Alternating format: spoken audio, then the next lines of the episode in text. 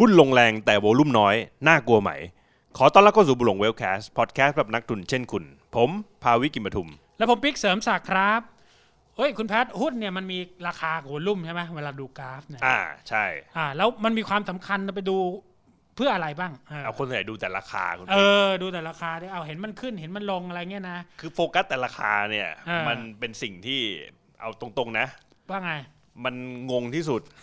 เหรอ เอาถูกไหมคุณปิ๊กไปซื้อเอาวันนี้ซื้อ 10 บาทพรุ่งนี้ 11 12 เราไปเหลือ 10 บาทหรือ 9 บาทแล้วประประเด็นคือ เฮ้ย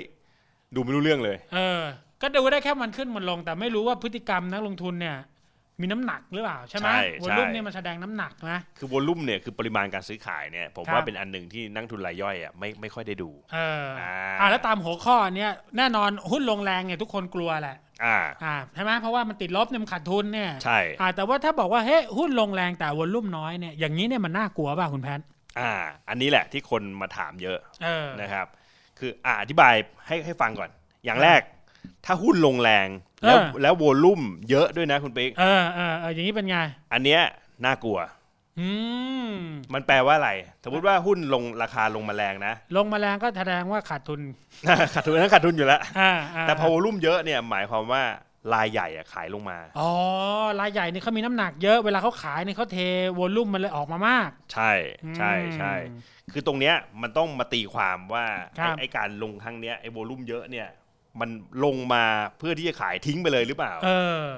หรือว่าลงมาเพื่อแค่เรียกแขก เฮ้ยลงมันมี ลงขายทิ้งกับลงเรียกแขกด้วยเหรอ เอาแน่นอนคุณปิ๊ก ไอ้นี่ลงอาบน้ำหรือวะเนี่ยมีเรียกแขกลงลงรีย เอาแขกเข้ามาแขกเข้ามา เอาแล้วจะดูยังไงแตกต่างกันยังไงสองตัวนี้อ่ะ อ่าเดี๋ยวเดี๋ยวค่อยๆอธิบาย เออ ไปข้อที่สองก่อนข้อที่สองเนี่ย ครับ หุ้นลงแรงแต่วอลุ่มบาง เออก็ตามหัวข้อเนี่ยคือวอลลุ่มน้อยเนี่ยถูกไหม อันเนี้ยผมว่าไม่ค่อยน่ากลัว เหลือ เออ อ๋อลงแรงแต่วอลลุ่มน้อยวอลลุ่มบางอย่างนี้ไม่ค่อยไม่ค่อยน่ากลัว แล้วไอ้ที่วอลลุ่มบางแต่หุ้นลงนี่ใครขายอ่ะตะกี้ข้อแรกเนี่ยคือรายใหญ่ขาย อ่าใช่ อ่า ถ้าวอลุ่มเยอะเนี่ยรายใหญ่อยู่แล้ว อ่า แต่ถ้าวอลุ่มน้อยคุณปิ๊ก ครับ อาจจะเป็นรายย่อยที่ขาย อืม อ่า คุณไม่ใส่ใจน้ำหนักของรายย่อยเลยเหรอคุณถึงไม่กลัว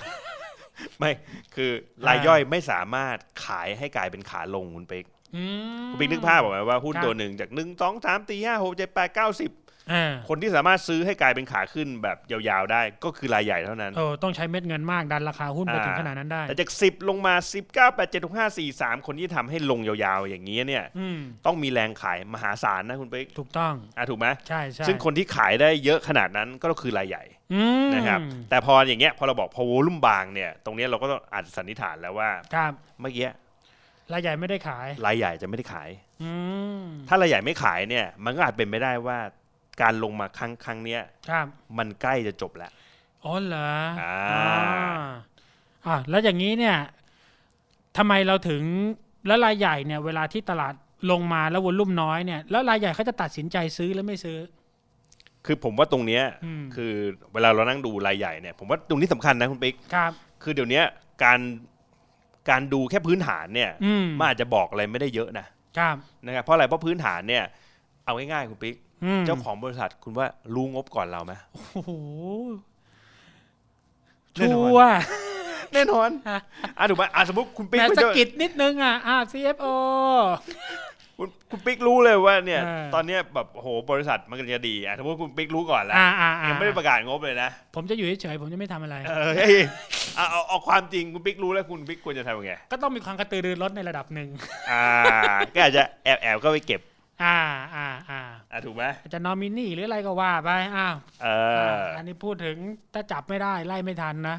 คือถ้าเก็บเบาๆสมมติหุ้นมันลงมาจบรอบเนี่ย เออ ไอ้การเก็บเบาๆเนี่ยยังไม่มีใครรู้หุ้นมันก็จะไซด์เวย์อยู่ อ่าอ่าอ่า แต่เมื่อไหร่ก็ตามที่คุณปิ๊ก กระโชกหกห้า ครบแล้ว เอออ่ ะคุณปิ๊กครบแล้วสมมติคุณปิ๊กอยากเก็บสักสิบล้านหุ้นอย่างเงี้ย อ่าอ่า วันหนึ่งคุณปิ๊กก็ทยอยซื้อวันละ ใจ แส เย็ น น หุ้นสองแสนอะไร ยางใจเย็นอ่า แต่พอเก็บครบแล้วอ่ะ อ่า คราวเนี้ย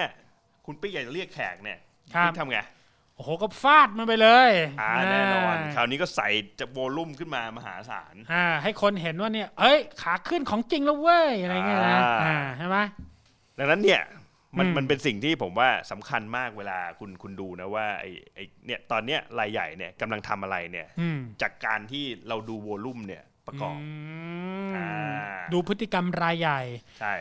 และอย่างนี้คุณปิ๊ก ครับ หลายคนสงสัยว่าทำไมเขาแบบไม่ทำไมหุ้นมันไม่ขึ้นแล้วแบบขึ้นไปเลยสมมติหนึ่งบาทขึ้นไป เออ ขึ้นไปยี่สิบเลย ไม่ต้องมีการย่ออะไรเลย ทีเดียวไปเลยยาวๆไปเลย ก็จะได้สบายขายก็จะได้กำไรเยอะแยะเลย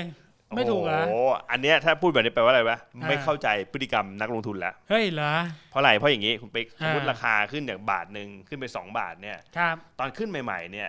มันไม่มีใครรู้ มีแค่คุณคุณผมเป็นเจ้าของเนี่ยว่าคุณ อ่า ปิ๊กเป็นเจ้าของเนี่ยคุณปิ๊กเก็บไปเนี่ย อื มันยังไม่มีใครรู้เลยว่ามันดีหรือไม่ดี อ่า อ่ะถูกไหม อ่า แต่แต่พอมันมันเริ่มดีปั๊บคุณปิ๊กซื้อเยอะปั๊บคนเริ่มเห็นละ อืม จาก1บาทสมมติขึ้นไป2บาทเนี่ยวันนี้จะมีคนเริ่มคุยกันแล้วเฮ้ย เฮ้ยหุ้นตัวนี้วิ่งมาแล้วเว้ย เฮ้ยทำไมอยู่ดีวันนี้ลิงวะ เออ อ่าลิงนี่คือซีลิงนะ เออไม่ได้ลุกลิ่ง ก็แสดงว่าเฮ้ยก็คนก็จะมีเขาเรียกอะไร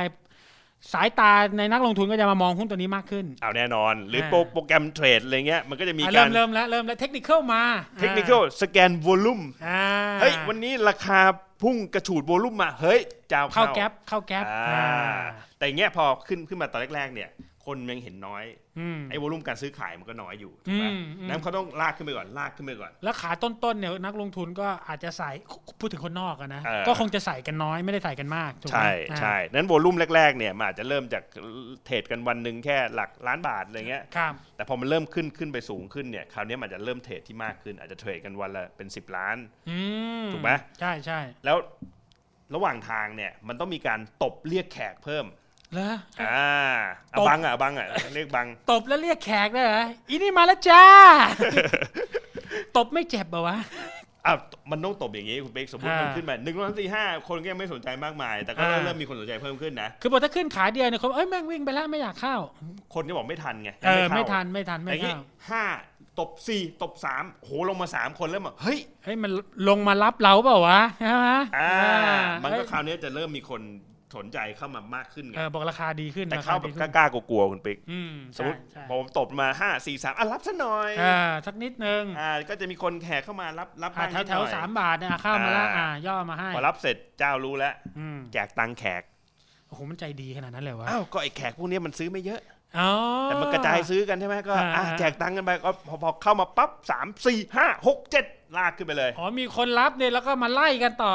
อ่า อ่า พอแขกพวกนี้กำไรทำไง อ้าวก็กำไรก็ต้องบอกชาวบ้านกันสิ ต้องไปบอกเพื่อน เปิดหน้าเปิดเปิดเปิดสตรีมมิ่งโชว์เลย เอ้ยสามสิบเปอร์เซ็นต์แล้วนะตัวเนี้ยลงไปอ่ะ ๆอ่า ใช่ไหม พูดง่ายๆแขกจะไปพาแขกทั้งบ้านมาเลย นี่มาทั้งอินเดียเลยอะ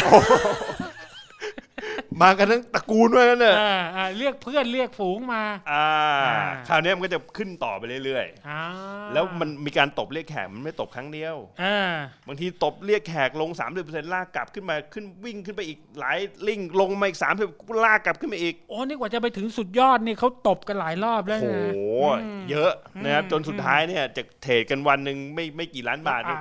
ก่อนที่จะจบรอบเนี่ยบางทีเทรดกันทีเป็นพันล้านเลยนะ อืม แล้วสุดท้ายมันจะมีแต่ข่าวดีคุณปิ๊กทุก ครับ คนก็เชียร์ทุกคนก็โชว์เนี่ยกำไรฉันเป็นอย่างนั้นอย่างนี้เนี่ย อ่าอ่า อ่า นั่นแหละหายนะ สุด จะ ย เริ่ อ ม ด มา แล้ แล้ว ว สุดยอด เออ นี่เป็นที่มาครับว่าสุดยอด สุดยอดแล้ว นั่นแหละ ไม่รับประทานโทษที่คุณบอกแขกนี่มันแขกหรือว่ามันเมาวะ